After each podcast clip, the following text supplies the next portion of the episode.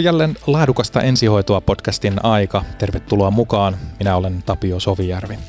Tämän viikon jakson aiheena on alaamme liittyvä tutkimustoiminta nimenomaan ensihoitajien ja ensihoitajataustaisten henkilöiden toteuttamana. Tänään pohditaan, miksi on tärkeää, että muutkin kuin lääkärit tekevät tutkimustyötä, minkälaiselle tutkimukselle olisi alallamme tilausta, minkälainen koulutustausta olisi tutkimustyön näkökulmasta tarpeen ja käydään läpi myös, miten tutkimustoimintaan voisi päästä mukaan. Tänään aiheesta kanssani keskustelee itsekin alunperin ensihoitaja, sittemmin tutkijana mainetta ansaitusti saanut ja alaamme liittyvää kehitystyötä monin tavoin edistänyt henkilö, jonka aikaansaannosten lista on hyvässä mielessä hengästyttävää luettavaa. Hän on ensihoitaja YAMK, Master of Science in Applied Psychology, väitöskirjatutkija Helsingin yliopistossa ja toistuvasti palkittu ensihoidon lehtori Arkkaadassa. Hän on julkaissut useita vertaisarvioituja artikkeleita alan lehdissä ja on ollut lisäksi mukana monissa kansainvälisissä projekteissa, kuten Kids Save Lives ja European Paramedic Curriculum. Oikein paljon tervetuloa tänään vieraaksi Christopher Eriksson. Kiitos. Christopher, mikä sinut sai alun perin kiinnostumaan meidän alaamme liittyvästä tutkimus- ja kehitystoiminnasta? Tuliko jonkunlainen ö, punainen lamppu niin sanotusti syttyi aikanaan, kun istuit pakettiautossa ensihoitotyötä tekemässä vai kuinka? Joo, toihan oli, toihan olisi kauhean jotenkin helppoa, jos, tai olisi kiva sanoa, että se, se meni niin helposti tai yksinkertaisesti. Mä luulen, että oma, oma tota, ää, se, että mä löydän itseni tästä tilanteesta tässä hetkessä nyt, niin jos olisi muuta kysytty silloin kymmenen vuotta sitten, että hei, mitä, mitä jos mä sanoisin, että kymmen, kymmenen vuoden kuluttua niin Gridessä tuut olemaan väitöskirjatutkijana ja Arkaadassa töissä, niin mä olisin sanonut, että no enpä tiedä. Niin. Se on, tota, se on, mä luulen, että se on monien asian summa. Silloin kun, silloin kun mä oon 11 vuotta ollut ensihoidossa töissä ja eri paikkakunnilla ja nähnyt niin kuin ensihoitoa lähinnä, lähinnä Etelä-Suomesta, sekä Turunmaan saaristosta että, että tota Länsi-Uudeltamaalta ja sitten viimeiseksi olin, olin Itä-Uudellamaalla töissä, niin olen nähnyt ensihoitoa niin kuin eri tavoin ja eri systeemejä, eri, eri, tota, eri palvelun tuottajia. Ja, ja sitten mä saan mahdollisuuden äm, aika sattumalta aloittaa täällä Arkaadassa lehtorina, mikä, mikä tota, mä muistan kun mä aloitin aloitin täällä, mun itse virallinen titteli oli silloin täydennyskoulutussuunnittelija lehtori ja se sitten me muutettiin vähän enemmän niin kuin lehtorin suuntaan. Ja silloin mun ajatus oli se, että minähän seison luokassa ja, ja koulutan vaan kliinistä, että tämä on se, mitä mm. mä osaan ja tämä on mun, mun tavalla osaaminen. Siinä samalla kun mä aloitin Arkaadassa, niin siinä ehkä ensimmäisen puolen vuoden aikana mulla heräsi intressi äm, kouluttautua eteenpäin. Mä olin käynyt siis ylemmän amkin täällä, joka oli potilasturvallisuuteen keskittyvä. Ja ehkä se oli semmoinen ensimmäinen, nyt kun mä mietin, niin se oli ehkä semmoinen ensimmäinen hetki, kun rupesi niin kuin ajattelemaan sellaista järjestelmäkehitystä silloin, kun mä kävin sen YAMkin ja täällä. Ja silloin sat, sattui niin hyvin, että mä aloitin Itä-Uudenmaan pelastuslaitoksella just silloin töissä ja meitä oli useampi, jotka kävi sen saman. Siellä oli Stenbergin Antti ja, ja tota, muita, muita, jotka kävi sen. Ja, ja siitä tavallaan, siitä kun monta ihmistä tiedätkö, yhdistyi ja rupesi miettimään, että hei potilasturvallisuus, että siihen aikaan mm. se oli aika iso trendi. Ja että mitä, miten sitä voi soveltaa ensihoitoon ja, ja siinä rupesi huomaamaan, että tämähän on ihan uusi juttu. Silloin se oli uusi. Ja, ja se oli ehkä ensimmäinen kosketus niin kuin siihen, että mä voin vaikuttaa niin kuin järjestelmätasolla johonkin asiaan, että, että tota, kehittää turvallisuutta ja, ja potilasturvallisuutta ja näin. Ja sitten kun mä aloitin Arkaadassa, niin tavallaan se ehkä potilasturvallisuusajattelu oli vähän hävinnyt ja, ja sitten mua rupesi kiinnostaa sen kautta, että täällä, niinku, täällä rupesi simulaatio-ohjaaminen tulee sitä aika nopeasti tutuksi, niin se psykologia. Ja mä löysin itseni sitten verkosta, jossa, jossa tota, ihan vaan googlettamalla satui löytää tämän Applied Psychology-tutkinnon Skotlannin yliopistosta ja hain sinne ja pääsin sisään. Ja se, se, se oli oikeastaan silloin, kun mä kävin sitä ö, täysin etänä. En, en ole koskaan astunut jalallani Skotlantiin muuten kuin yhden konferenssin aikana muuten, mikä oli harmi, mutta niin. ei siitä. Niin mä tein mä tein mun gradun ensihoitajan myötätuntouupumisesta ja, ja tällaisesta, tai siis joo, myötätuntouupumisesta ja, ja, ja mä tein tavallaan, siis se oli semmoinen määrällinen tutkimus, jossa mä käytin validoitua mittaria ja, ja, ja yritin niin kuin selvittää, että jos ensihoitaja kuluneen vuoden aikana, millaisia potilaita hän on kohdannut sillä karkeasti ottaen ja miten hänen niin kuin myötätuntouupumis tai mi- miten hän asettuu sillä asteikolla. Ja sehän on aika siis hyvin pinnallista ja, ja eihän sillä niin kuin kausaliteettia saanut, mutta jonkunlaista korrelaatiota. Ja silloin kun mä sitä tein, niin mulla heräsi ajatus jo silloin, että hei, tästähän saisi niin kuin väitöskirjan, että tämähän on tosi mm. kiinnostava aihe. Ja niin siinä sitten kävi, että gradusta, gradun kautta tavallaan mä pääsin, pääsin väitöskirjatutkijaksi ja, ja ensimmäinen julkaisu oli just tämä kyseinen julkaisu ja siitä sitten lähti, lähti niin kuin rakentua se kokonaisuus. Et, et se ei oikeastaan tullut, se ei tullut sillä niin kuin kertalaakista, että hei nyt mä herään eräänä aamuna ja vitsi mä haluan tutkia tätä. Ja. Musta on hienoa sellaiset ihmiset, jotka saa sen, saa sen oivalluksen. Mulla se kesti, kesti vähän pidempään. Mä menin niin kuin useita polkuja ja, ja, ja näin. Ja alun perinhän se on aika jännää, koska mä oon myös miettinyt, että alun perin, jos multa olisi kysytty silloin, mm, mitä sitten tulee 16 vuotta sitten, kun mä valmistuin ensihoitajaksi, en enää muista, niin eihän musta ensihoitajakaan pitänyt tulla, että musta piti tulla jotain ihan muuta. Musta itse piti tulla neurokirurgi. Ja, ja tänä päivänä mä oon tosi tyytyväinen, että asiat niin kuin meni näin. Se on jännä, että miten elämässä niin asiat löytää mystisesti eri reittinsä, mutta ö, ymmärtääkseni niin siis, eli Eli silloin alkuun, kun täällä toimit jo opettajana, niin, niin löytyi tämmöinen ikään kuin aukko tai tyhjiö, mitä ei oltu vielä tutkittu just niin kuin mainitsit liittyen potilasturvallisuuteen. Ja sitten minä olen tutkinut tiimityötä ja ensihoidon kulttuuria ja, ja niin, niin kuin tiimi kuin sitten järjestelmätasolla. Että paljon Joo. työsarkaa. Joo, ja siis tuohon nähden, tai siis tuohon liittyen, niin musta on aina ollut tosi inspiroivaa se, että oli, oli se niin kuin tutkimusaihe sitten – tai kehitysaihe sitten ollut potilasturvallisuus tai nykyisin tämä, tämä aihe, mitä itse nyt tutkii, mikä liittyy näihin niin työhyvinvointiin ja resilienssiin ja tämmöisiin, niin ne on, ne on jotenkin sattumalta ollut semmoisia tosi inspiroivia itselleen aiheita ja sitten kun niistä puhuu muiden kanssa ja huomaa, että hei, toi on ihan tosi tärkeä ja tosi hieno juttu, niin, niin se inspiroi kyllä valtavasti itseään, että, että hei mä teen jotain merkittävää tällä, tällä mm. alalla ja se on ollut ihan kiva. Ja, ja sitten kun löytää itsensä sellaisten niin kuin ympäröi itsensä sellaisille ihmisille, jotka ajattelee siltä osin niin kuin samalla tavalla, niin se saa tavallaan sitä voimautumista sitä siihen, siihen omaan työn tekemiseen. Ja se on, se on ollut aika merkittävä tekijä itselle.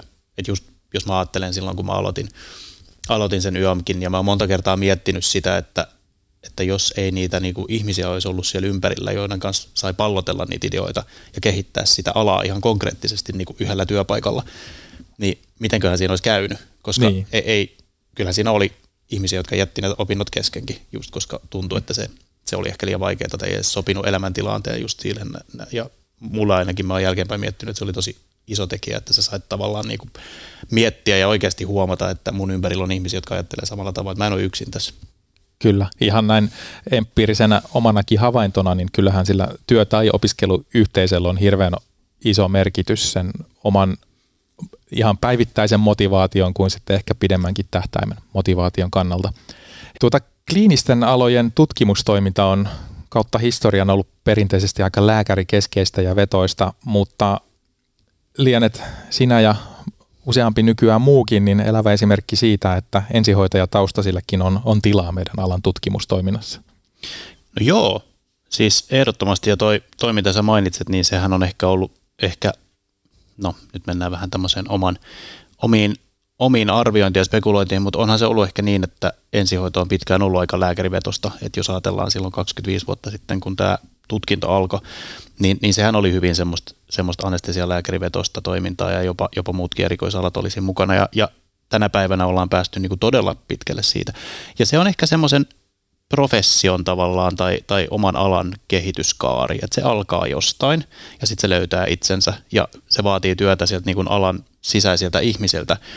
Ja, ja se, ei ole, se ei välttämättä ole mikään niin kuin lyhyt prosessi, että, että ensihoidosta on Suomessa tullut jo niin kuin oma, oma, ihan oma alansa, että jos mm. ei siinä tarvitse kymmentä vuotta taaksepäin mennä, niin, niin eipä, eipä meillä ollut kauheasti, no ei ei meiltä ole tainnut olla varmaan yhtään väitellyttä ensihoitajaa. Niin. Et mä luulen, että meillä on nyt niin kuin viiden vuoden sisällä, näin karkeasti sanottuna, ruvennut tulee niitäkin. Niin, niin, tota, niin siihen nähden se ehkä just johti tavallaan niin kuin tämä, mitä sä kuvailit, että se on ollut aika lääkärivetosta se, se tutkimustyö, niin sehän on se syy, että, että, että se historia on aika vahvasti siinä. Sitten toisaalta mä ajattelen, että paljonko niin kuin tutkimuksia ihan niin kuin maisteri tason tutkimuksia, sitten myöhemmin YAMK-tason tutkimuksia on tehty ihan tosi hyviä, jotka vaan niin kuin häviää. Mm. Että kyllä me tiedetään, että, että hyvä YAMK-työ, niin se ehkä, se ehkä nähdään jossain sosiaalimediassa, mutta sitten se häviää, siitä ei oikein tule niin kuin näkyvyyttä mihinkään. Niin mm. Mä luulen, että sellaista on, on varmasti ollut, mutta jos puhutaan ihan niin kuin tieteellisestä tutkimuksesta, jota julkaistaan tieteellisessä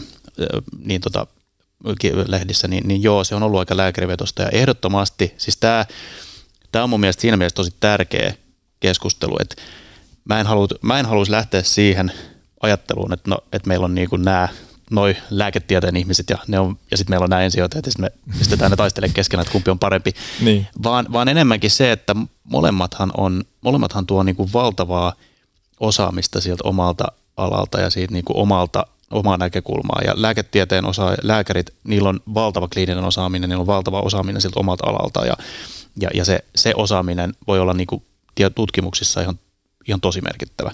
Ja sitten meillä on ensihoitajia, joilla voi olla myös vahva lääketieteen osaaminen, mutta niillä voi olla sitten taas ehkä erinäisiä näkökulmia. Siellä voi tulla järjestelmäymmärrystä ja ajatusta ja hyvin, työhyvinvointia ja kaikkea. Ja ihan voi sanoa, että kun näistä asioista puhuu esimerkiksi lääkäritutkijoiden kanssa, niin onhan nekin yhtä ymmärrän sillä, että vau, mä en ole koskaan ajatellut tota. Että tästä tulee tavallaan just se, että kaikille on se tila. Ja, ja kyllä, kyllä ehdottomasti mä näkisin, että nyt kun, nyt kun niin kuin ensihoidon tutkijoilta rupeaa tulee enemmän ja me, luo, me luodaan itsellemme se tutkijan tila ensihoidossa, niin hyvin niin kuin matalalla kynnyksellä toivoisi itse, että me saadaan lisää näitä näkökulmia ja lisää näitä perspektiiviä, jotka rakentaa sitten sen olemassa olevan vahvan lääketieteen mukana niin kuin sitä pohjaa. Että et me otetaan tavallaan, luodaan myös semmoinen, vähän niin kuin tullaan sinne ja luodaan erilaisia näkökulmia ja erilaista ensihoitojohtoista tutkimusta. Ja se on varmaan viime kädessä, kun potilaiden takiahan me työtämme tehdään ja, ja välillisesti kaikki tutkimustoiminta liittyypä se prosessin mihin vaiheeseen tahansa, niin, niin potilashan siellä sitten siellä päämääränä kuitenkin aina hämöttää, niin se lienee ymmärtääkseni se suurin tai yksi suurimmista hyödyistä, että, että, että on eri ammattiryhmiltä näkökulma, että lääkäreiltä ja ensihoitajilta, ehkä muiltakin tähän alaan liittyviltä ammattiryhmiltä. Joo, ja siis toi on itse asiassa tosi, toi taas liippaa niin kuin siihen omaan, yhteen omaan kiinnostuksen aiheeseen, että se, että jos ajatellaan niin kuin ensihoitoa järjestelmänä, niin tänä päivänä niin ei me, ei, ei me olla siinä kuplassa enää, että me voidaan puhua niin kuin ensihoidosta. Se on se pakettiauto, joka kuskaa sen potilaan sinne sairaalaan ja sitten se niin. unohtuu, vaan että sehän on osa, osa valtavaa järjestelmää ja mm. siihen kuuluu, me ollaan hyvin lähellä niin kuin päivystys, päivystyspuolta ja päivystyslääketiedettä ja päivystyshoitoa. Me ollaan hyvin lähellä pelastuspuolta, me ollaan hyvin lähellä, meillä, on, meillä on kotihoitoa ja tämmöistä kotivietäviä palveluja. Kaikki tämä integroituu siihen osaksi. Ja, ja silloin kun me nähdään tämä ensihoito myös niin kuin osana isompaa kokonaisuutta, niin kyllä nämä kaikki sun mainitsemat niin kuin näkökulmat on äärimmäisen tärkeitä. Että et se ei vaan ole sitä, sitä niin kuin todella kapeata ensihoitoa mm. tai ensihoitolääketiedettä, vaan että me suodaan, ja sitä on tullutkin. Kun katsoo esimerkiksi myös Suomesta, mutta siis ihan, ihan niin kuin naapurimaalta, kun, kun mennään Ruotsiin ja muualle katsoa, niin tosi paljon tällaista niin kuin todella kiinnostavia tutkimuksia, jotka katsoo niin kuin sekä, sekä niin kuin jotain, jotain niin kuin järjestelmätason, vaikka, vaikka sitä, että miten, miten niin kuin, ö, tällaisilla eri geospatiaalimenetelmällä, niin mihin kannattaa asentaa, niin asettaa jotain HEMS-tukikohtia ja tämmöisiä, ja, ja, ja sitten sit niin työhyvinvointiin ja jaksamiseen liittyviä, ja viimeiseksi tuossa viime viikon luin esimerkiksi ruotsalaisen tutkimuksen, joka liittyy tähän niin kuin ensi, uusien ensihoitajien epävarmuuden tunteeseen ja sen niin kuin hallintaan, niin kyllä tällaisia, tämä, tämä on niin kuin, näiden, näitä kaikkia näkökulmia on mun mielestä äärimmäisen hienoa. Onko jotain ö, spesifiä aihepiiriä tai näkökulmaa, jotka vois soveltua erityisesti ensihoitaja taustasille tutkijoille tai tutkimuksen tekijöille. Sun väitöskirjaa varten tutkit työelämän stressitekijöitä ja resilienssin kehitykseen vaikuttavia tekijöitä ja nyt, nyt mainitsit just noita muutamia hyviä esimerkkejä tutkimuksista, mutta tuleeko mieleen jotain tiettyjä aihepiiriä tai, tai kulmia, mitkä olisi omiaan Joo. meidän tutkittavaksi? No, no siis se varmaan, to, siis valtavasti, ja mä mietin heti, että toihan varmaan on kiinni siitä tekijästä, että mikä tuntuu itselleen niin kuin lähe, omalta, mutta tota, kyllä niin kuin ensihoitaja, joka tekee, on tehnyt esimerkiksi työtä edes, edes jonkun aikaa ja nähnyt sitä työtä, niin kyllähän sieltä, niin kuin, sieltä löytyy ihan valtavasti semmoisia asioita ihan, ihan niin kuin omaan no, työssä jaksamiseen ja, ja niin kuin työn tähän niin kuin työn tekemiseen, mistä voisi niin kuin tutkia paljon enemmän. Esimerkiksi itseä kiinnostaa valtavasti se, että kun vastavalmistunut ensihoitaja äm, aloittaa niin kuin ensihoitotyönsä ammattilaisena, niin se on, se on askel semmoiseen, semmoiseen työhön, joka on se, siinä on omat vaatimuksensa, siinä on omat puolensa ja sitten siinä on, ja ne, niitä on, niinku, on hyviä puolia ja sitten on toisia puolia, joita, joita me tiedetään, että siinä kulttuurissa ehkä ei ole niin hyviä aina. Ja, ja, ja se tavallaan transitio siihen, siihen niinku työelämään, se, se voisi olla yksi tosi kiinnostava asia, mitä, mitä niinku voisi katsoa ja tutkia. Ja sitten ylipäätään se, että miten ensihoitaja, nyt mä niinku tartun tähän ehkä ensihoitajan työhön, mutta aiheena, että mikä on semmoinen, mikä saa ensihoitajat niin kuin pysymään alalla, mikä on se asia, joka, joka saa niin kuin jotkut tavallaan niin kuin luomaan sitä uraa siinä ja toiset, toiset ehkä ei. Ja, ja sitten tota, ja sit ylipäätään se niin kuin järjestelmä, ensihoidon eri järjestelmistä, mitä kehitetään Suomessa valtavasti, meillä on paikallisia hyviä ratkaisuja, niin siitähän, siitähän voisi niin kuin vaikka puhua tai tutkia vaikka paljon. Meillä on näitä, just mainitin, mainit, mainittiin nämä yhden hengen yksiköt ja näitä tämmöisiä kotiin vietäviä palveluita ja näitä tämmöisiä niin eri järjestelmien kontaktipintojen yhteen luomisia, niin siitähän voisi niin kuin luoda paljon yhteen. Kyllä. Paljon ja, ja tässä nyt tulee niin kuin vaikka mitä ajatuksia, mutta, mutta se ehkä kertoo siitä, että, että niitä, niitä on, mitä ensihoitaja ehdottomasti voisi löytää. Sarkaa riittää Joo. ja äärimmäisen tärkeitä aiheita kaikkiin. Nyt en voi välttää kysymästä, että voiko kuitenkin muutkin kuin lääkärit toteuttaa enemmän niin kuin lääketieteellistä ja kliinistä tutkimustyötä? Vai onko se rajattu sitten kyllä. lääkäritaustaisille siis, tutkijoille? Siis kyllä. Kyllä mun mielestä voi. Koska, koska sehän jo, mä rupean tässä miettimään, että, että kyllähän niin kuin, no nyt en mene sanomaan, että onko, onko, onko näin jopa peräti tehty. Ää, ainakin ulkomailla on tehty. Hmm. Siis olisiko ehkä Suomessakin joku ensihoitaja olla ollut mukana jossain tutkimuksessa, mutta ulkomailla on tehty kliinisiä tutkimuksia, jotka on ollut ensihoitovetosia, niin mä näkisin, että se, siinähän niin kuin, siis lääkäri, ehkä tämä lähtee siitä, että lähtökohtaisesti just niin kuin puhuttiin, lääkärillä on se tavallaan kliininen osaaminen, joka on kyllä eräällä tavalla niin kuin, se luo sen vahvan pohjan siihen tutkimukseen, jos sulla on ymmärrys siitä aiheesta ja sulla on mm. joku kliininen, kliininen tavallaan, se teet sitä työtä ja se on sulle lähellä. Mutta sitten mä toisaalta ajattelen, että kyllähän ensihoitajakin tekee paljon kliinistä työtä, niin, niin kokenut ensihoitaja, niin kyllähän hänelläkin voi olla sitä pohjaa, että hän yhtä hyvin voisi tehdä ehkä kliinisen tutkimuksen jostain itselleen läheisestä aiheesta. Et en mä yhtään näkisi sitä mahdottomana, että Suomessa ensihoitaja voisi vois ruveta niin tutkia jotain ilmatien hallintaa tai, tai, tai resuskitaatiota tai mitä, mm. mitä tällaista stroke-potilaan hoitoa ensihoidossa. Vieritestausmenetelmiä, no, just näin. Eli Eli tästä ehkä on johdettavissa, että ei ainakaan ennakkoon parane rakentaa semmoisia esteitä, mitä ei ehkä ole välttämättä olemassa. Joo, ehdottomasti. Ja, ja itse on sitä mieltä, että mitä enemmän me voidaan tavallaan niin kuin rikkoa vähitellen pienellä semmoisella niin kuin rikkoa sitä, sitä kattoa, niin, niin, niin me mahdollistetaan se tila meille itsellemme. Et jos me aina vaan hyväksytään, että no – en mä tätä tee, koska mä en ole lääkäri, mm. niin sitten me vaan vahvistetaan sitä, mutta niin. mä uskallan, uskaltaisin väittää ja haluaisin uskoa, että kun tämä professio, ensihoitoprofessiona Suomessa vähän niin kuin nousee koko ajan ja nyt rupeaa tulee tämä niin kuin tutkimus tai vähän niin kuin tutkimusalakin esille, niin me, me nähdään, ruvetaan luomaan sitä tilaa itsellemme, just tämä mitä sä mainitsit, että, että se ei ole aina niin dikotomista tämä mm. lääketiede ja hoito.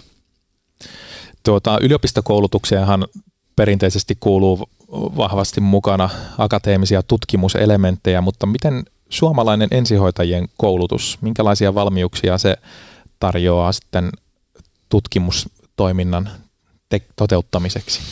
Tarvitaanko ehkä jotain täydennyskoulutusta sen ihan sen ensihoitaja AMK perustutkinnon päälle? No joo, tai siis ensihoitaja AMK-tutkintohan on sehän on niinku kanditutkinto, se on bachelor-tutkinto. Mm.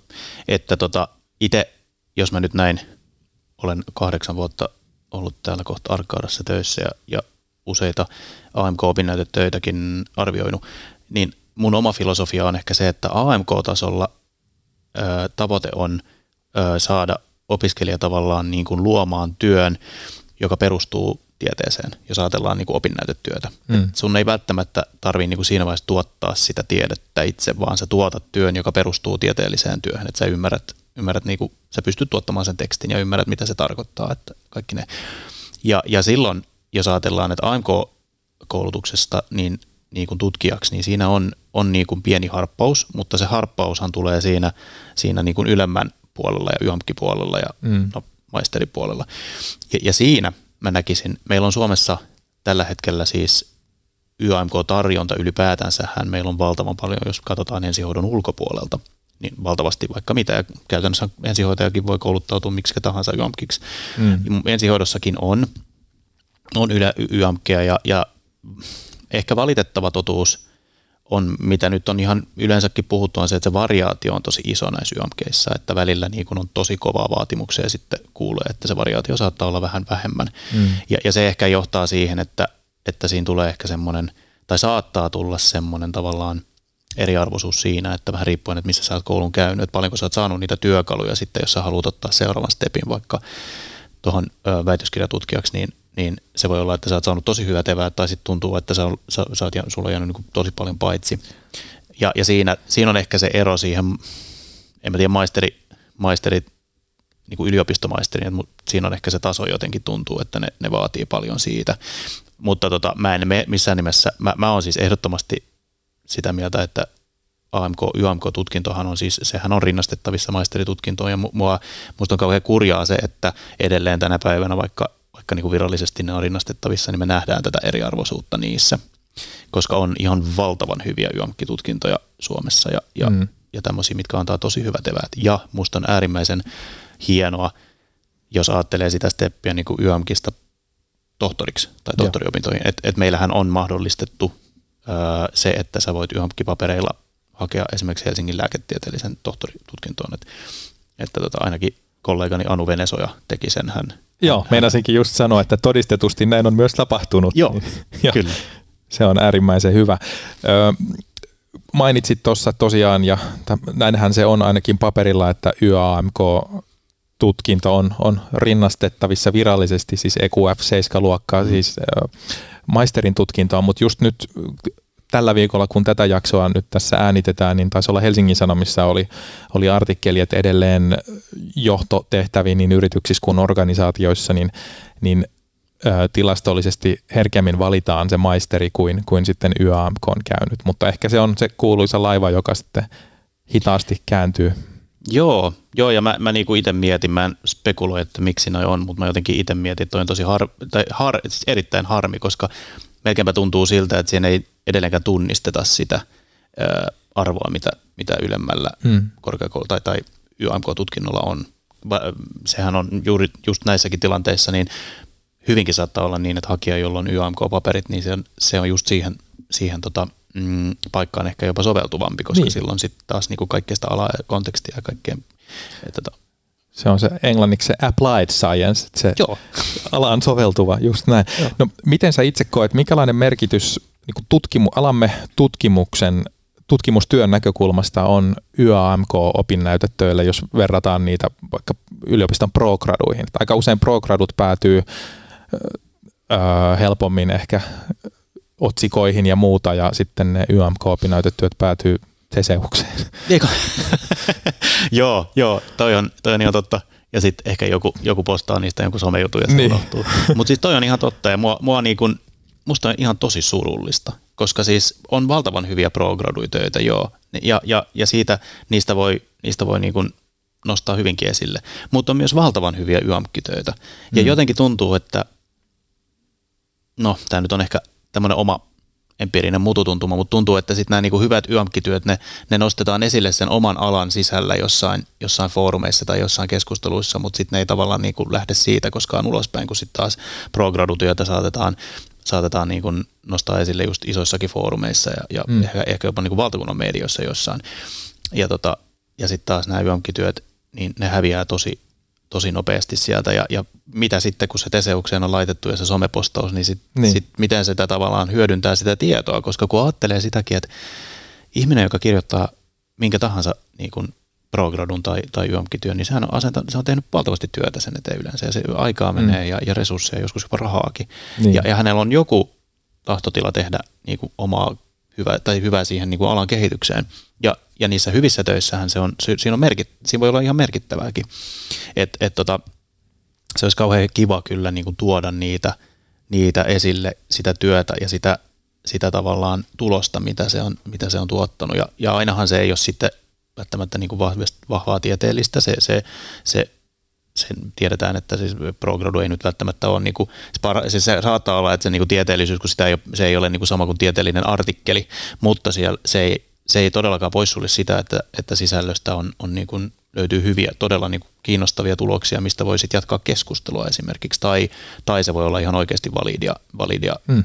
tehtyä työtä, ja se häviää. Se on, se on harmillista, että, että ne niin kuin häviää niin nopeasti, ja itse niin kuin yhtenä tämmöisenä näin niin kuin tutkijan työtä tehneenä, niin tämmöisenä hiljaisena toiveena, tai, tai tämmöisenä ehkä yhtenä, yhtenä tämmöisenä tavo- tavoitteena on se, että tuotaisiin enemmän esille oman alan eri tason tutkimuksia ja mahdollistettaisiin tavallaan niille se foorumi ja se tila just niin siten, että se ei, se ei niin kuin jäisi vaan Teseus haun Just näin. ja siitä kiinni.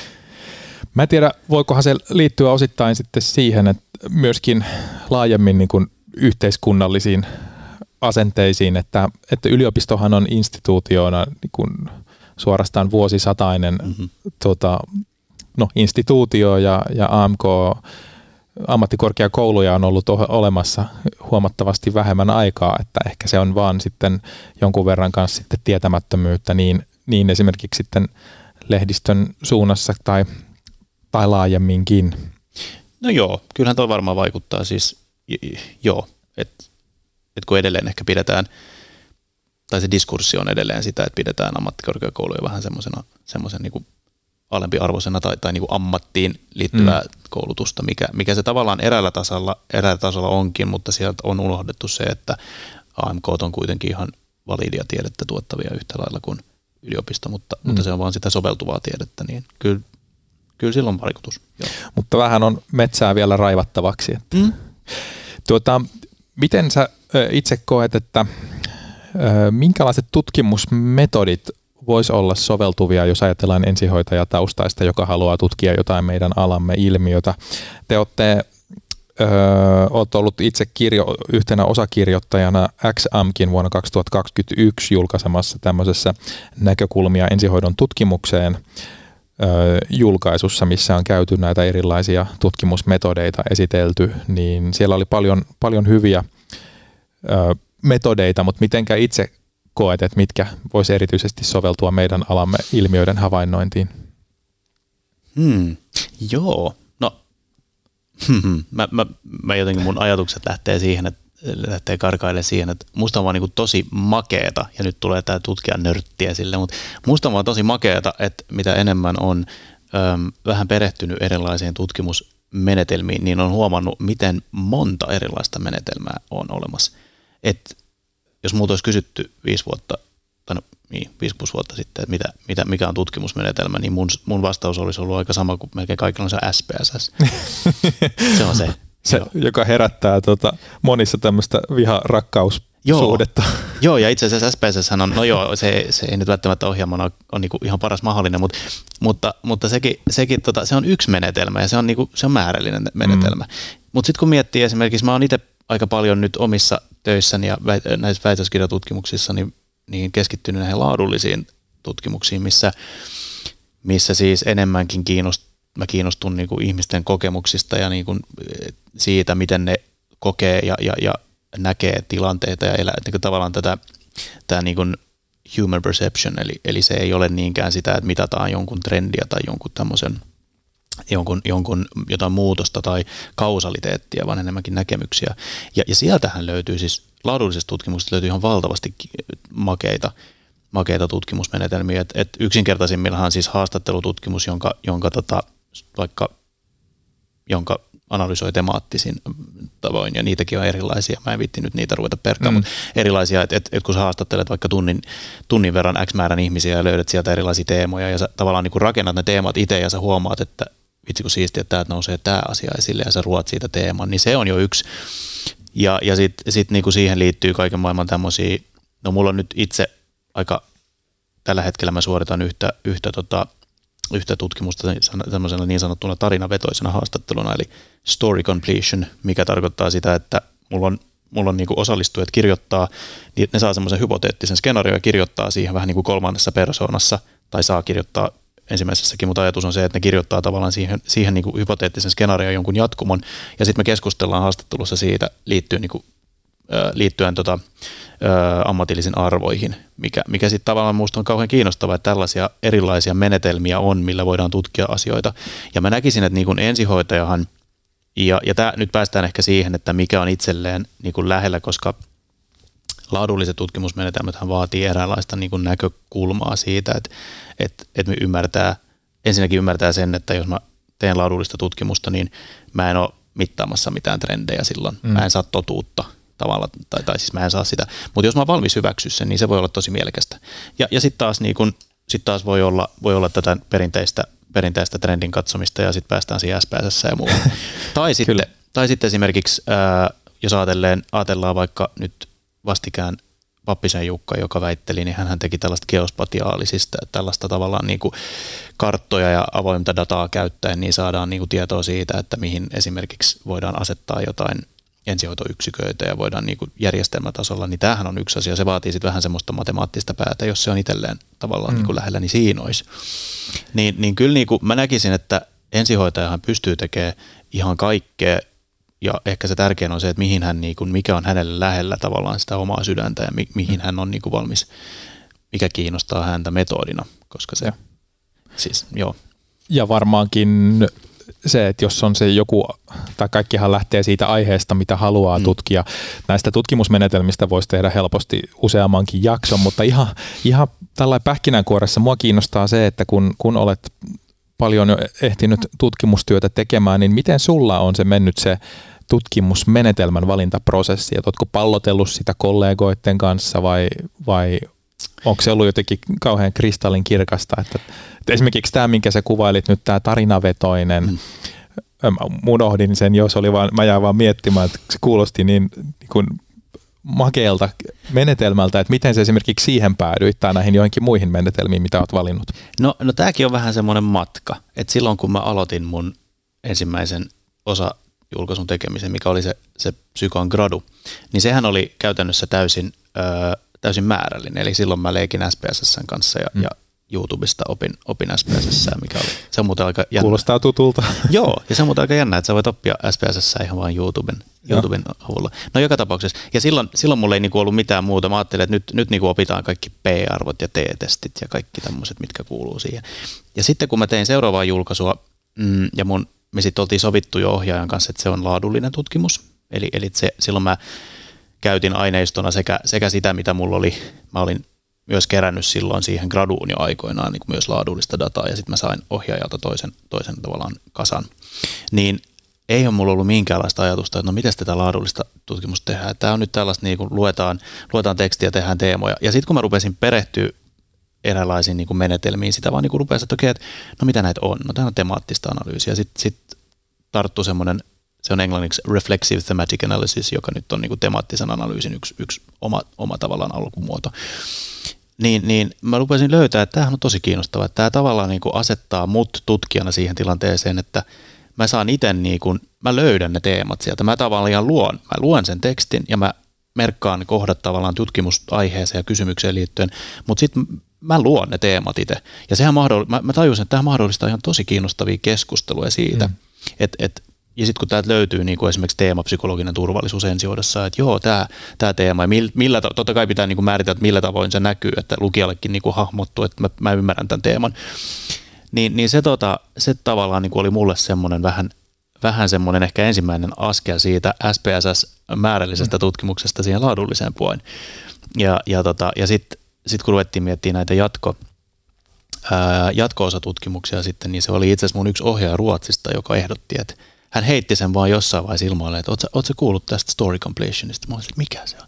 Sitten mä googlasin ja osoittautui, että ne on ne samat Brown and Clark, jotka on tämän reflektiivisen temaattisen analyysin luonut, niin ne on luonut sit, sitten tämän niin kuin story completionin, jota, jota silloin niin kuin on käytetty paljon tämmöisissä, tämmöisillä aloilla tai niin kuin psykologian aloilla, missä on ehkä vähän ha- vaikeaa ja jopa niin kuin saattaa olla eettisesti hankalaa saada ihminen puhumaan niin kuin omasta kokemuksesta ja sitten se luotiin mm. tavallaan se hypoteettiskenaario ja se oli kauhean kiinnostavaa. Mä ajattelin, että tämähän on tosi makea. Ja sitten kun mä rupesin miettimään just sitä, että mulla on niinku aiheena tämä ammatillinen arvo, niin onhan se aika hankala niinku puhua siitä, että no mitäs arvoja sulla on. Niin, Mutta jos me niin. luodaan se tavallaan tuommoisen hypoteettisen skenaarion ympärille, niin me saadaan se keskustelu aikaiseksi.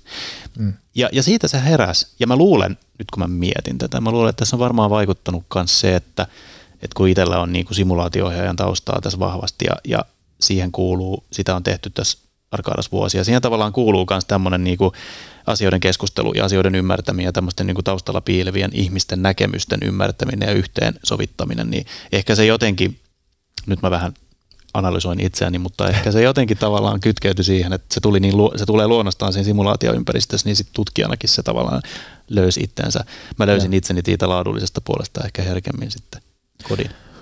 Eli niin kuin elämässä muutenkin, niin kaikki on helposti monien asioiden summia, että on se aihepiiri sitten se, mikä itseä kiinnostaa ja nyt kun tässä kuuntelen, niin ei liene ainakaan kiellettyä, että, että käy sillä, että jos löytyy joku makea menetelmä, niin sitten herää se idea, että hetkinen, mihin me voitaisiin tätä hyödyntää ja mitäs kaikkea tällä voisi tutkia. Niin. Joo, joo, ja ehdottomasti siis tähän liittyy ehkä tähän, että, että tota aina, aina kun tekee tutkimusta, työtä, niin ja tämä sanon aina meidänkin opiskelijoille ihan AMK-tasolla, että sulla pitää olla jonkunlainen kysymys mielessä, eikä mm. mitä sä haluat tutkia, koska jos mä sanon, että mä haluan tutkia jotain, niin, Niin. et sä oikein mitään saa kiinni, mutta mut, mut se, että jos sulla on joku tavallaan, että no tämä olisi se aihe, tämä olisi jotenkin semmoinen teema, niin Joo. siitähän voi ehdottomasti lähteä vaikka sillä, että no, että mulla olisi tämä menetelmä, tosi, tosi paljon kiinnostaisi tavallaan tämä menetelmä ja miten mä tämän, tätä menetelmää hyödyntäen saisin niinku kiinni johonkin aiheeseen. Et ehkä mä haluan tällä kert- sanoa sen, että se ei ole aina niin absoluuttista, että sulla pitää olla niinku ihan selkeä, jo, niinku kristallin kirkas se kysymys mm. mielessä ja sitten vasta mennään siihen menetelmään, vaan se, se muodostuu itsessään. Se, se tutkimuskysymys voi alkaa semmoisesti, että sä se voi olla se niinku valtava kivi, noin, ja sitten vähän niinku luodaan sieltä ja hakataan sitä ja luovitaan. Ja se, se, prosessi voi just olla sitä, että hei, nyt mulla olisi, mulla olisi tämä ihan tosi, mä, mä luin tämän tosi makeen julkaisun, jossa oli just tämä menetelmä, että tää, tätä, tätä voisi hyödyntää, ja silloin me saadaan tämä näkökulma ja näin. Että tota, se on ehkä tavallaan niinku yritys vähän päästä eroon siitä tosi klassisesta ajattelusta, että kaiken pitää olla niin, niin kuin selkeää, mutta Just näin, ja niin kuin varmasti jokainen, joka on AMK, YMK tai opinnäytetyötä tai, tai gradua tehnyt, niin tietää, että se tutkimuskysymys, niin sitä viilataan pitkän matkaa koko sen prosessin aikana ja toisinaan jopa melkein loppumetreillä. Joo, ja, ja siis kyllä mä sanon, että tää, mä, mä tavallaan käännän kolikkoa ja sanon, että mitä selkeämpi se tutkimuskysymys on sulle itselle siinä vaiheessa, kun sä rupeat tekemään sitä työtä. Mm. Eli siinä vaiheessa, kun sä, sä niin kuin ennen kuin sä rupeat keräämään sitä dataa, niin mitä selkeämmin sulla on se pallo tavallaan, niin sitä helpompi se työ on. Et kun sä luot sen tutkimuskysymyksen, niin silloin sä voit tavallaan niin kuin just miettiä näitä, mitä tässä puhuttiin, mutta sitten kun, sä, sit kun sä ensimmäisen haastattelun teet tai, tai mitä sä ikinä sä teet, niin siinä vaiheessa sulla pitää olla se kysymys kyllä aika selville, koska sitä mä oon sanonut opiskelijoille muutenkin, että sä hukut siihen datan määrään. Mm. Että jos mun kysymys on, on vähän tämmöinen niinku, ei ihan niin selkeä, niin, niin mä kerään kauheasti dataa ja sitten sit mä mietin, että apua, mitä mä teen tällä. Niin. Mut, mutta tota, ja, ja sä oot ihan oikeassa, että sitä, sitä niinku tutkimuskysymystä, mä luulen, että ite, itekin on vasta niinku ruvennut hahmottaa tässä vaiheessa, mä oon ehkä vähän semmoinen hidas oppija, mutta tässä vaiheessa väitöskirjatutkijana on ruvennut niinku oikeasti hahmottaa, miten tärkeää sen kristalloiminen on ennen kuin lähtee tavallaan etenemään prosessissa, että se tekee sun työstä niin paljon helpompaa. Et ehkä semmoinen take home message, jos joku, jos joku AMK, AMK-tason ö, opiskelija kuuntelee tätä ja, ja sulla on edessä tämä tota opinnäytetyön tekeminen, niin, niin se, että kun ohjaaja sanoo, että mietit tutkimuskysymystä, niin oikeasti kannattaa sitä panostaa, siihen panostaa se, se oikein hyvä hetki ja antaa niin ohjaajan auttaa sua siinä, koska, koska se, se kyllä tekee sun työn paljon helpommaksi sitten. Äärimmäisen hyvä pointti ja joskus jopa ihan pienet sanamuotojen muokkaamiset saattaa Joo. sitten terävöittää sitä kärkeä. Tota, se sivusit vähän aikaisemmin jo, jo sitä, että ähm, liittyen niin kuin meidän äh, niin kuin ensihoitajan lähtöisen tutkimustoiminnan tunnettavuutta ja muuta, niin olet ollut myöskin sillä saralla aktiivinen ja, ja aloitteellinen. Ö, olet ollut perustamassa tai itse asiassa jopa ihan perustaja tämmöinen ensihoidon tutkijoiden Journal Clubille. Mikä on tutkimukseen liittyvä Journal Club? Mitä siellä tapahtuu? Joo. Tota, Journal Club öö, on, mä mietin tätä, kun ehkä mä, voin, ehkä mä voidaan, mä voin kertoa, tai se, että kun sä sanoit tuossa, että tämmöinen suomenkielinen käännös on, on päiväkirjakerho, niin se, tota, se on ehkä, mä rupean miettimään, että onko sille olemassa mitään niin kuin ihan tosi selkeää suomalaista käännöstä. Mä en ole löytänyt sitä, sen takia mä päädyin niin kuin, vaan käyttää sitä, mutta Journal Clubhan on siis, ää, se sana klubi kuulostaa kiva, kauhean kivalta ja sehän on, tar- se on, se on tavallaan niin kuin joku tilaisuus, ää, se voi olla ihan fyysinen tilaisuus tai etänä, mikä, mikä nyt onkin tämä meidän, missä yleensä, yleensä niin kuin käydään läpi, tai klassisesti tämä, tämä asetelma, että käydään läpi jotain tieteellistä julkaisua tai yhtä tai useampaa ja, ja mietitään tavallaan sitä ryhmässä ja pohditaan, pohditaan sitä, sitä sisältöä, ehkä metodiikkaa, ehkä niin kuin vaikuttavuutta tai sitä, että mikä sen vaikutus on alalle ja näin. Ja, ja, ja ajatuksena sitten se, että, että osallistujat saa tutustua johonkin hyvään aktuelliin tutkimukseen. Ne saa ehkä oppia siitä jonkunlaista tällaista kriittistä critical review, eli tällaista kriittistä arviointia, että miten luetaan, miten niin kuin luetaan julkaisua, mitä sieltä poimitaan esille, ja ne saa ehkä myös niin kuin poimia sieltä jotain, että, että vitsi, tässä oli jotain hienoa, mistä mä voin niin kuin jatkaa itse miettimistä tai mitä mä haluaisin omalla alalla kehittää, tai ihan vaan niin kuin oppia jotain termejä. Eli, eli ta, tuodaan siitä tavallaan niin kuin osaamista, tuodaan esille hyviä tutkimuksia ja opitaan yhdessä lukemaan tutkimustyötä ja, ja, tota, ja ehkä jopa niin kuin tuodaan, tuodaan niin kuin viedään oppimista eteenpäin. Et se on niin kuin Journal Clubin tämmöinen ajatus, mutta et, et, siinä, siinä tavallaan se, se asetelma on just se, että meillä on se yksi tai kaksi ihan niin kuin aktuellia alan julkaisua, mitä sitten esitetään. Ja tämä meidän ensihoidon tutkijoiden Journal Clubhan toimii siten, että joko niin, että joku, joku saa sen esittää, niin kuin esittää oikeastaan minkä tahansa julkaisun. Nyt on viime aikoina ollut niin, että mä oon pyrkinyt saamaan ne julkaisujen niin omat kirjoittajat esittämään se julkaisu. Että se on aina tavallaan kivempi, jos se kirjoittaja itse pystyy esittämään, niin hän pystyy sitten vastaamaan kysymyksiin ja pohtimaan sitä teemaa. Ja sitten me keskustellaan ryhmässä siitä ja mm. niistä syntyy ihan tosi makeat keskustelua. Että viimeksi, viimeksi tuossa pari päivää sitten, kun oli, oli viimeisin sessio, niin ihan todella, todella jotenkin niin kuin antoisaa pallottelua siitä aiheesta ja ja siitä sen ympärillä. Välillä se on metodiikkaa, välillä se on aihetta ja välillä sitten niinku mennään jopa vähän rönsyillään vähän aiheen ulkopuolelle ja sekin on ihan makeata.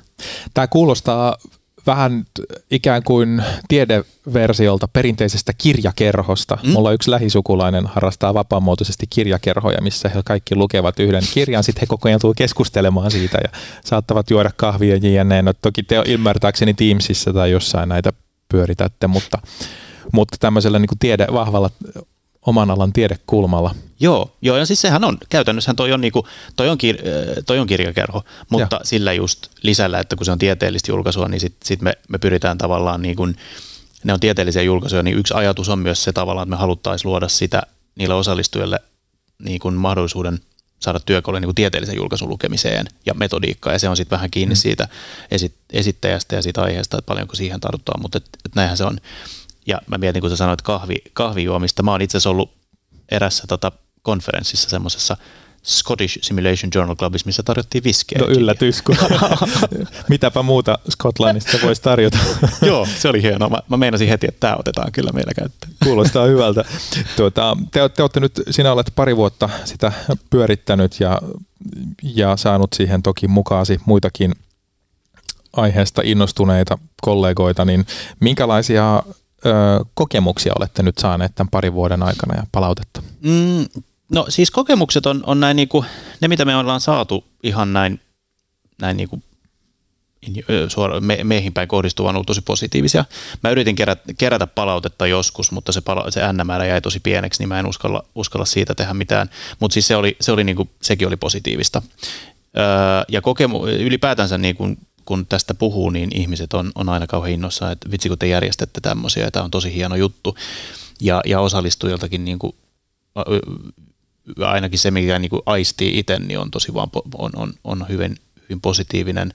Ja tota, se, mikä on aika kiva huomata, on, on siis, että kun tämä luotiin, tämä, vähän loin tämän niin kuin sillä ajatuksella, se oli, se oli myös tämmöinen joku, todennäköisesti mä istuin saunassa niin kuin yleensä ja miettiin näitä hyviä ideoita. Ja mä, totesin, että eihän Suomessa niin Journal Clubia ole. Ja, ja Journal Clubia on niin kuin, siis se konseptihan on, on muualla maailmassa, vaikka, mm. vaikka hurumykky, että sitä löytyy. Ja tota, simulaatio Journal Clubia löytyy, löytyy kaikkia näitä MCRITteja ja St. Emlinsia ja näitä. Ja mä totesin, että Suomessahan ei taida olla niin kuin yhtään. Ja varsinkaan niin kuin ensihoito- ja hoitoalalla, että mitä jos semmoisen vaan heittäisi kasaan. Ja mä koeponnistein sen meidän, meidän väikkäriporukan sisällä ihan pienellä porukalla silloin ja todettiin, että tämä toimii hyvin. Ja sitten sit mä loin, heitin kasaan sivut ja loin, loin sivut. Ja tota, ihan tarkoituksella kirjoitin ne englanniksi, koska mä halusin myös tavallaan niin kuin mahdollistaa sen, että, että niin kuin kansainvälisellä areenalla nähdään, että tällaista tehdään, vaikka sessiot on, on niin kuin 99 prosenttisesti suomeksi. Ja, ja se on kiva huomata, että kun meillä on ollut näitä KV-vieraita nyt ainakin kaksi, ja viimeksi oli, oli Ruotsista tutkija, niin hänkin sanoi, että eihän tällaista meilläkään ole, tosi kiva konsepti. Ja ensihoidon professori tuosta Australiastakin, niin Brett Williams tuossa jossain somessa totesi, että, että great concept. Et en mä tiedä, onko siellä mitään, mutta jotenkin tämä niinku vetoaa selkeästi alan ihmisiin, että ne saa istua ja vaan kuunnella. Ei niiden tarvitse osallistua, jos ei halua, mutta ne vaan, vaan kuunnella sitä keskustelua.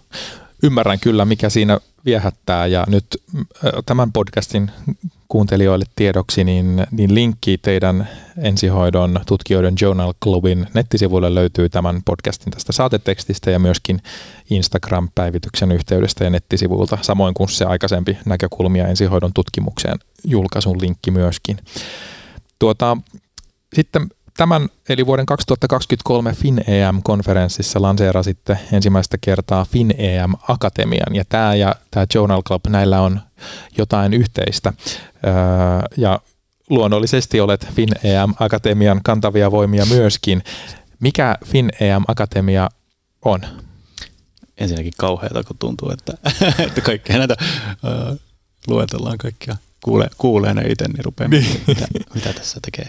Joo, no Finnem Akatemia on semmoinen, se on semmoinen kiva projekti, joka, sehän lähti oikeastaan siitä, että edellisvuoden Finnem-konferenssi, joka oli, no se oli varmaan 2022, kun oltiin mm. Joensuussa, niin siinä, siinä tavallaan konferenssin loputtua, niin me ruvettiin miettiä, että olisi kauhean kiva saada, saada tähän niin kuin hyvin etabloituneeseen konferenssiin jonkunlaista tieteellistä sisältöä. Kuitenkin siitä, että tästä ei niinku tule niinku vahvasti tieteellinen konferenssi, vaan että se pysyy niinku finneminä. Mutta et, ja sitten lähdettiin sitä rakentaa ja, ja sillä pienen, pienen innostuneen porukan kanssa ruvettiin, ruvettiin vietti, miettimään ja, ja oikeastaan se niinku ensimmäinen ajatus oli se, että seuraavaan konferenssiin saataisiin tieteelliset abstraktit ja, ja joku työpaja. Ja, ja siinä sitten työpajaa väännettiin tota Anu Venesojan kanssa ja meillä oli Piritta Setälä ja, ja Milla Jousi mukana siinä ja, ja sitten sit tota, mä rupesin miettimään, että olikohan siinä vaiheessa jo niinku akatemian nimi, rupesiko se siinä tulee.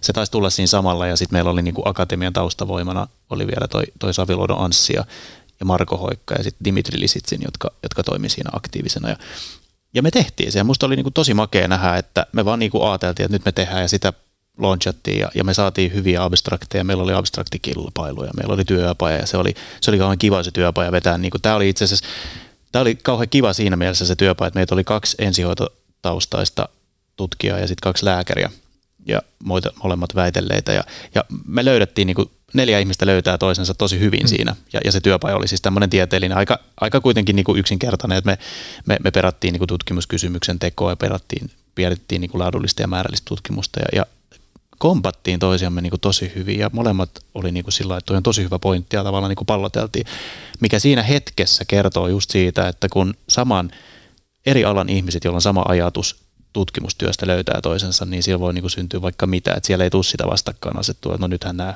lääkärit tässä puhuu tästä, vaan että me löydettiin oikeastaan ja kompattiin ja opettiin toisestamme.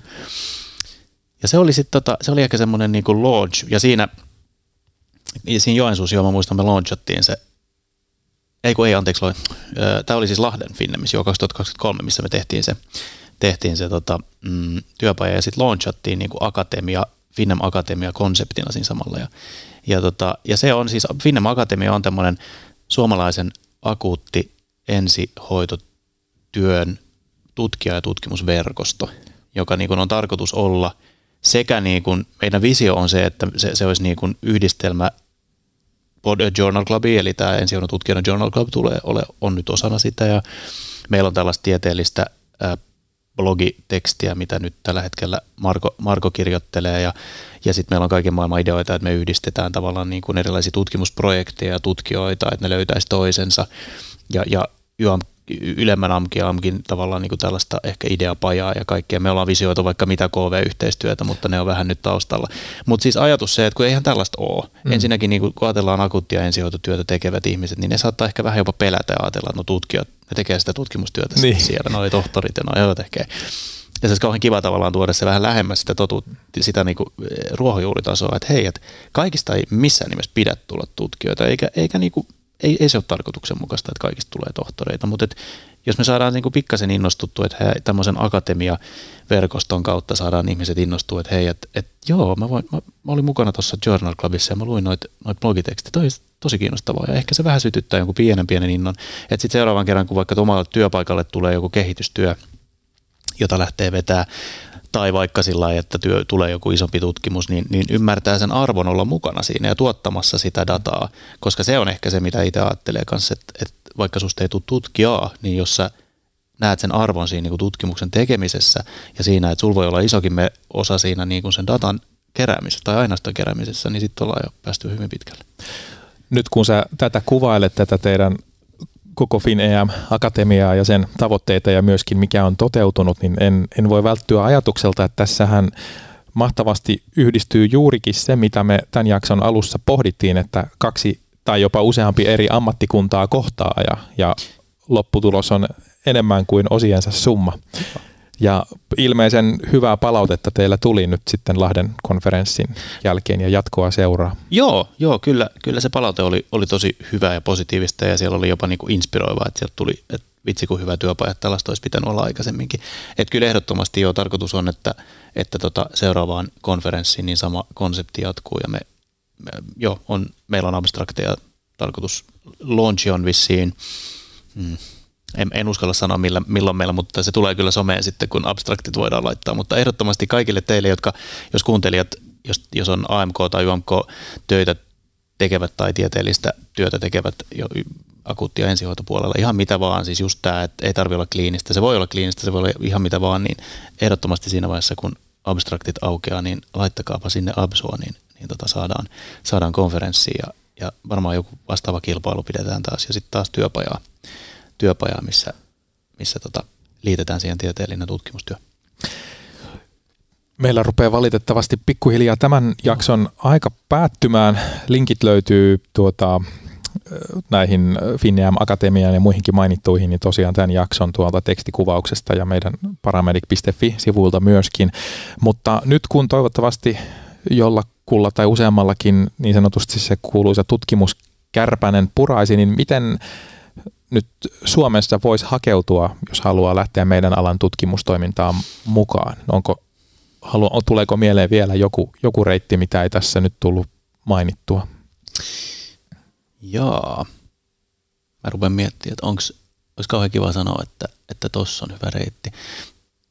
Ehkä, ehkä niinku yli, ehkä ylipäätänsä kun ajattelee sitä, että jos löytää tavallaan, mä luulen, että jos, jos kiinnostuu tutkimuksen tekemisestä, niin jos löytää itsensä niin kuin semmoisten ihmisten kanssa, jolla, joiden kanssa saa niitä ajatuksia pallotella, joita ehkä, joiden kautta voisit löytää, löytää kanavia, niin se on ehkä ensimmäinen steppi. Mutta sitten mä mietin myös sitä, että no, meidän tavoite on tosiaan se, että me luotaisiin, no tästä akatemiasta on yksi, mutta se tulee, se on jatkossa. Ja, ja sitten ehkä se, että jos sattuu vaikka olemaan jotain kollegoita, jotka on jonkun ylemmän amkin käynyt tai käy itsekin, niin sitä kautta on yleensä, yleensä saattaa niin kuin löytää niitä kontakteja, joiden kautta voisit miettiä, että, että mikä on se taso, millä haluaa, että haluatko esimerkiksi jatkaa, haluuko tehdä ihan vaan niin kuin tutkimusta oman organisaation sisällä, haluuko tehdä jotain väitöskirjatutkimusta ja näin, niin mikä on se, mikä on se steppi, miten voi sitä, siitä jatkuu. Ja, ja tämähän on, tämähän on siis itse asiassa toi kysymys on niin kuin äärettömän tärkeä just sen takia, että jos, mä, jos olisi semmoista kanavaa, että voisi sanoa, että ota yhteys tohon, niin mm. se olisi tosi makeata. Ja sitten tavallaan kaikki nämä mahdolliset potentiaaliset ensihoito- ja akuuttihoidon tutkijat sai taas yhteen ja sitten sieltä se olottaisi. Mutta sellaista ei oikein ole. Se on tosi paljon kiinni siitä oman, oman ihmisen niin kuin verkostoista ja, ja mahdollisuuksista ja, ja se on aika, aika kurjaa, koska mä luulen, että jos mä vähän jatkan tätä ajatusta, mä luulen, että tämä on ehkä myös yksi osasyy, miksi, miksi moni tavallaan jättää sen ajatuksen, kun ajattelee, että no, mulla olisi tämä, se olisi kauhean kiva – mutta mä en tiedä mistä aloittaa ja sitten se niinku hanskat tippuu, mm. jolloin me voitaisiin vähän mahdollistaa niidenkin jatkoa. Eli se saman, samanhenkinen seura, niin sitä kautta ja mm. voi päästä eteenpäin ja teidän Journal Clubin kautta ainakin niin kuin tutkimusorientoitunutta tuota, kollegaa ja muuta, niin, niin löytyy osallistujina. Ja. Joo, meillä on ollut tosi monipuolista väkeä. Siellä on ollut siis oikeasti siellä on ollut niin kliinisiä ensihoitajia, kokeneita, joilla ei ole minkäänlaista tutkimustaustaa. Siellä on ollut ensi väitöskirjatutkijoita, siellä on ollut väitelleitä, on lääkäreitä, on lääketieteen kandidaatteja. Et tosi, tosi monipuolista porukkaa. Et toi, voi, toi on kyllä niin semmoisena pienenä askeleena, jos kokee, että no mä en tiedä, mitä mä teen, niin hyppää mukaan Journal Clubia ja kuuntele. Ja on vaan niin kuuntelijana, ei tarvi olla, ei tarvi olla aktiivinen puhuja, niin, niin se saattaa innostaa jo, että hei, että jos mä otankin yhteyttä tuohon kaveriin, joka tuon julkaisun vaikka esitti ja saan siitä jotain ideoita, niin se voi olla yksi steppi.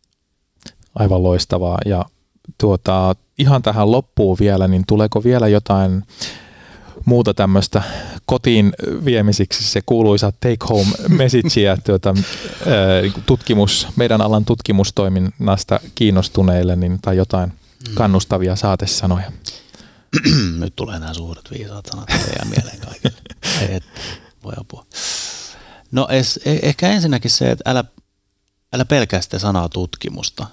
että jos, sä oot alku, jos sä oot siinä vaiheessa, että se ei ole sulle niinku toinen ihan, ihan, niinku osa, ihan luonnollinen osa, niin älä pelkää sitä sanaa, vaan, vaan sehän on oikeastaan vaan niinku tiedonkeruuta omasta sellaisesta asiasta, jota itse kiinnostaa. Se on, se on niinku, silloin tehdään jo eräänlaista tutkimusta. Et sit jos puhutaan niin tieteellisestä tutkimusta ja näin, mutta mut sana tutkimus on, on sitä, että kiinnostuu jostain asiasta ja haluaa tietää siitä enemmän. Ja mä uskon, että jokainen meistä jossain vaiheessa kiinnostuu jostain, josta se haluaa tietää enemmän. Niin ehkä se. Ja sitten se, että kaikista ei tosiaan, niin kuin, ei, ei tarvitse ajatella, että mun, musta pitäisi nyt tulla tutkijaa, vaan kaikki tekee sen omalla tavalla. Se tutkijan polku on ihan tosi erilainen. Eikä tarvitse ajatella, että no, koska toi teki ton noin, ja mä nyt kuuntelin tätä podcastia ja tuota kaveria, niin nyt mun mm. pitäisi tehdä toi noin. Ei, vaan, vaan sä voit löytää itsesi niinku ihan eri polulta ja, ja, ja musta on niinku siinä mielessä kiva, jos vähän peilataan sitä, mitä aikaisemmin puhuttiin, että ehkä se perinteinen, perinteinen tapa on tämä niinku yliopistomaisteri tai, tai kandimaisteri ja, ja väitöskirja, niin tänä päivänä voidaan tehdä niinku tosi eri tavalla ja sitten sit löytää itsensä just semmoisesta paikasta, mistä ei ikinä olisi kuvitellut ja se on oikeastaan hienoa. Ja antaa itselleen sen, sen niinku tilan – löytää ehkä se oma intressialue ja, ja, tota, ja sitten lähteä sitä pohtimaan ihan oman tason mukaisesti. Äärimmäisen hyviä pointteja ja, ja helppo on kyllä allekirjoittaa nämä ajatukset. Hei, suur kiitos Christopher, kun sain, sain viedä aikaasi tämän jakson ja tutkimusaihepiirin teemoilta. Tähän oli siis, tähän ei ollut aikaa, tämä oli jo mahtavaa. Mä en edes tiedä paljonko tässä aikaa mennyt, mutta tämä oli, tämä oli kaiken puolin ihan tosi miellyttävä. Kiitos Tapsa. Kiitos itsellesi, tosi mukava kuulla ja kiitos ö, myöskin kuulijoille. Tämä jakso tältä viikolta päättyy aika lailla tähän, mutta ensi viikolla sitten jälleen uusin aiheen. Tervetuloa silloin mukaan. Kiitoksia.